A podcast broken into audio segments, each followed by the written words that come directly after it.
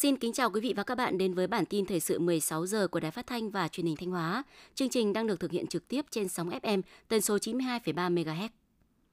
Sáng nay, đồng chí Nguyễn Văn Thi, Ủy viên Ban Thường vụ tỉnh ủy, Phó Chủ tịch Thường trực Ủy ban dân tỉnh Thanh Hóa, trường ban tổ chức lễ kỷ niệm 60 năm thành lập đô thị Sầm Sơn, khánh thành quảng trường biển, trục cảnh quan lễ hội thành phố Sầm Sơn và khai mạc lễ hội du lịch biển năm 2023 đã chủ trì hội nghị triển khai các nhiệm vụ chuẩn bị tổ chức lễ kỷ niệm –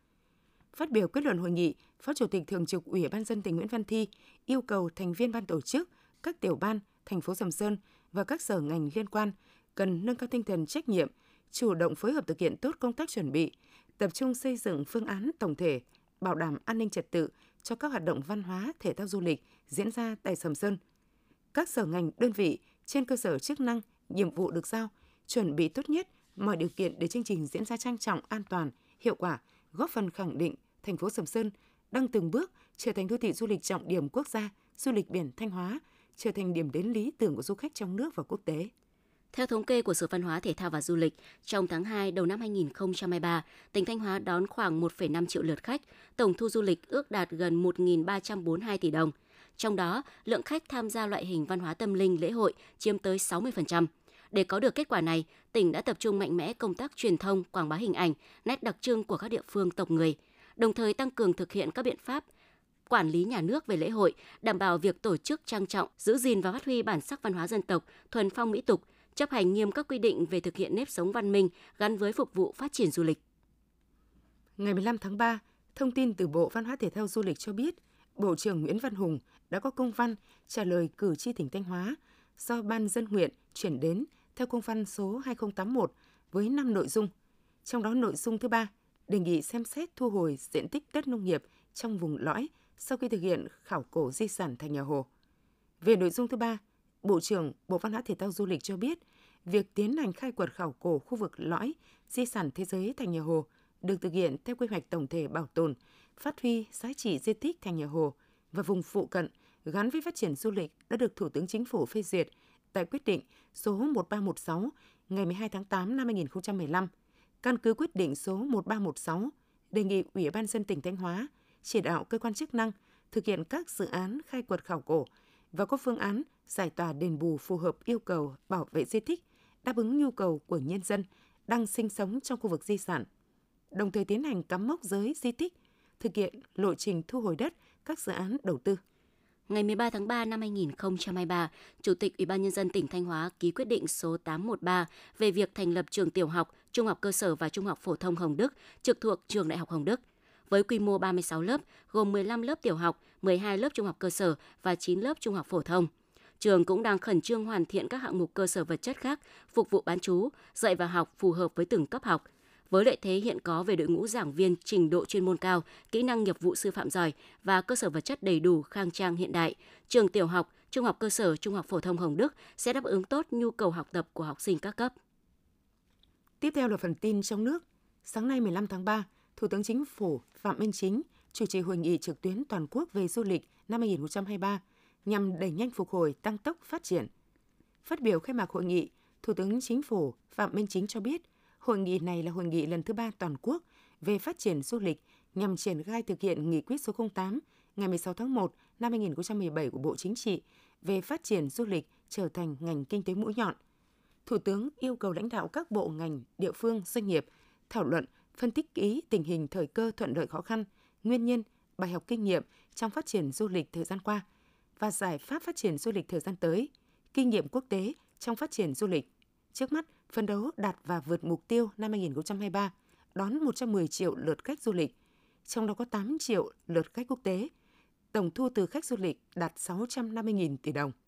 Bộ Công Thương vừa ban hành kế hoạch hỗ trợ pháp lý cho doanh nghiệp nhỏ và vừa năm 2023. Mục tiêu của kế hoạch nhằm thực hiện có hiệu quả các hoạt động hỗ trợ pháp lý cho doanh nghiệp nhỏ và vừa thuộc quản lý ngành công thương. Theo kế hoạch, năm 2023, Bộ Công Thương sẽ đẩy mạnh hoạt động cung cấp thông tin pháp luật cho doanh nghiệp, tư vấn pháp luật cho doanh nghiệp, tiếp nhận vướng mắc và giải đáp pháp luật cho doanh nghiệp, đồng thời đẩy mạnh các hoạt động tuyên truyền, phổ biến, tập huấn, bồi dưỡng kiến thức pháp luật cho doanh nghiệp. Theo dự báo của Bộ Công Thương, tổng nhu cầu thị trường các ngành chế tạo của Việt Nam đến năm 2030 có thể đạt tới 310 tỷ đô la Mỹ. Đây sẽ là cơ hội rất lớn cho ngành thép trong nước đặc biệt là các loại thép chế tạo, thép hợp kim chất lượng cao. Hiện năng lực sản xuất thép xây dựng trong nước đạt khoảng 14 triệu tấn một năm. Tuy nhiên, với các loại thép phục vụ ngành cơ khí chế tạo, Việt Nam chỉ sản xuất và đáp ứng được một phần thép cuộn cán nóng HRC. Các doanh nghiệp trong nước chưa sản xuất được các loại thép đặc biệt. Do đó, dư địa để phát triển ngành thép phục vụ công nghiệp chế biến chế tạo là rất lớn. Hiện đang có hàng nghìn tỷ đô la Mỹ của các nhà đầu tư Hoa Kỳ mong được đổ vào Việt Nam. Đó là khẳng định của Chủ tịch Hiệp hội Thương mại Mỹ AmCham Hà Nội, ông John Rockhold. Cụ thể, ông John Rockhold cho biết, hiện doanh nghiệp Mỹ rất quan tâm đến môi trường đầu tư tại Việt Nam, nhất là trong các lĩnh vực tăng trưởng xanh – cũng theo thông tin từ ông John Rockhold, hiện đang có hàng nghìn tỷ đô la Mỹ từ các nhà đầu tư Hoa Kỳ đang rất trông ngóng để đưa vào Việt Nam ở các lĩnh vực năng lượng xanh, logistics, cơ sở hạ tầng cảng biển, đường sắt. Theo số liệu từ Cục Đầu tư nước ngoài, Bộ Kế hoạch và Đầu tư, tính đến năm 2022, Việt Nam thu hút được gần 1.200 dự án FDI từ Mỹ, với tổng vốn đăng ký đạt gần 11 tỷ đô la Mỹ. Mỹ cũng là quốc gia đứng thứ 11 trên 140 quốc gia và vùng lãnh thổ đầu tư vào Việt Nam. Cục xuất nhập khẩu Bộ Công Thương dẫn số liệu từ cơ quan thống kê châu Âu cho biết, năm 2022, Tây Ban Nha nhập khẩu cà phê từ thị trường thế giới đạt 376,45 nghìn tấn, trị giá 1,37 tỷ euro, tăng 11% về lượng và tăng 47,5% về trị giá so với năm 2021. Trong đó, Việt Nam là nguồn cung cà phê lớn nhất tính theo lượng cho Tây Ban Nha trong năm 2022, đạt 113,55 nghìn tấn, trị giá sấp xỉ 269 triệu euro, tương đương 287 triệu đô la Mỹ. Theo số liệu thống kê của Tổng cục Hải quan, tháng 2 năm 2023, xuất khẩu cà phê của Việt Nam đạt trên 200.000 tấn, trị giá 434,9 triệu đô la Mỹ. Tính chung 2 tháng đầu năm 2023, xuất khẩu cà phê của Việt Nam đạt 342,3 nghìn tấn, trị giá 745,28 triệu đô la Mỹ, giảm 7,8% về lượng và giảm 9,5% về trị giá so với cùng kỳ năm 2022.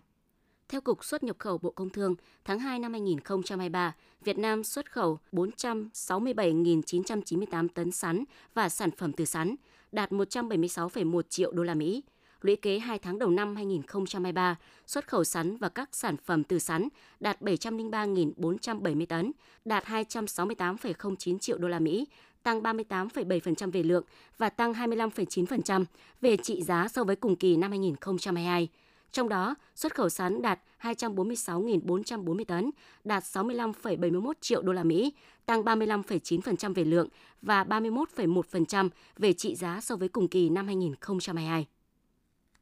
Ủy ban dân thành phố Hồ Chí Minh vừa ban hành kế hoạch tổ chức diễn đàn hội trợ hàng Việt Nam xuất khẩu giai đoạn 2023-2025 Kế hoạch nhằm tổ chức chuỗi sự kiện, chương trình định kỳ hàng năm giai đoạn 2023-2025 để góp phần thực hiện mục tiêu phát triển xuất khẩu của thành phố nói riêng và cả nước nói chung.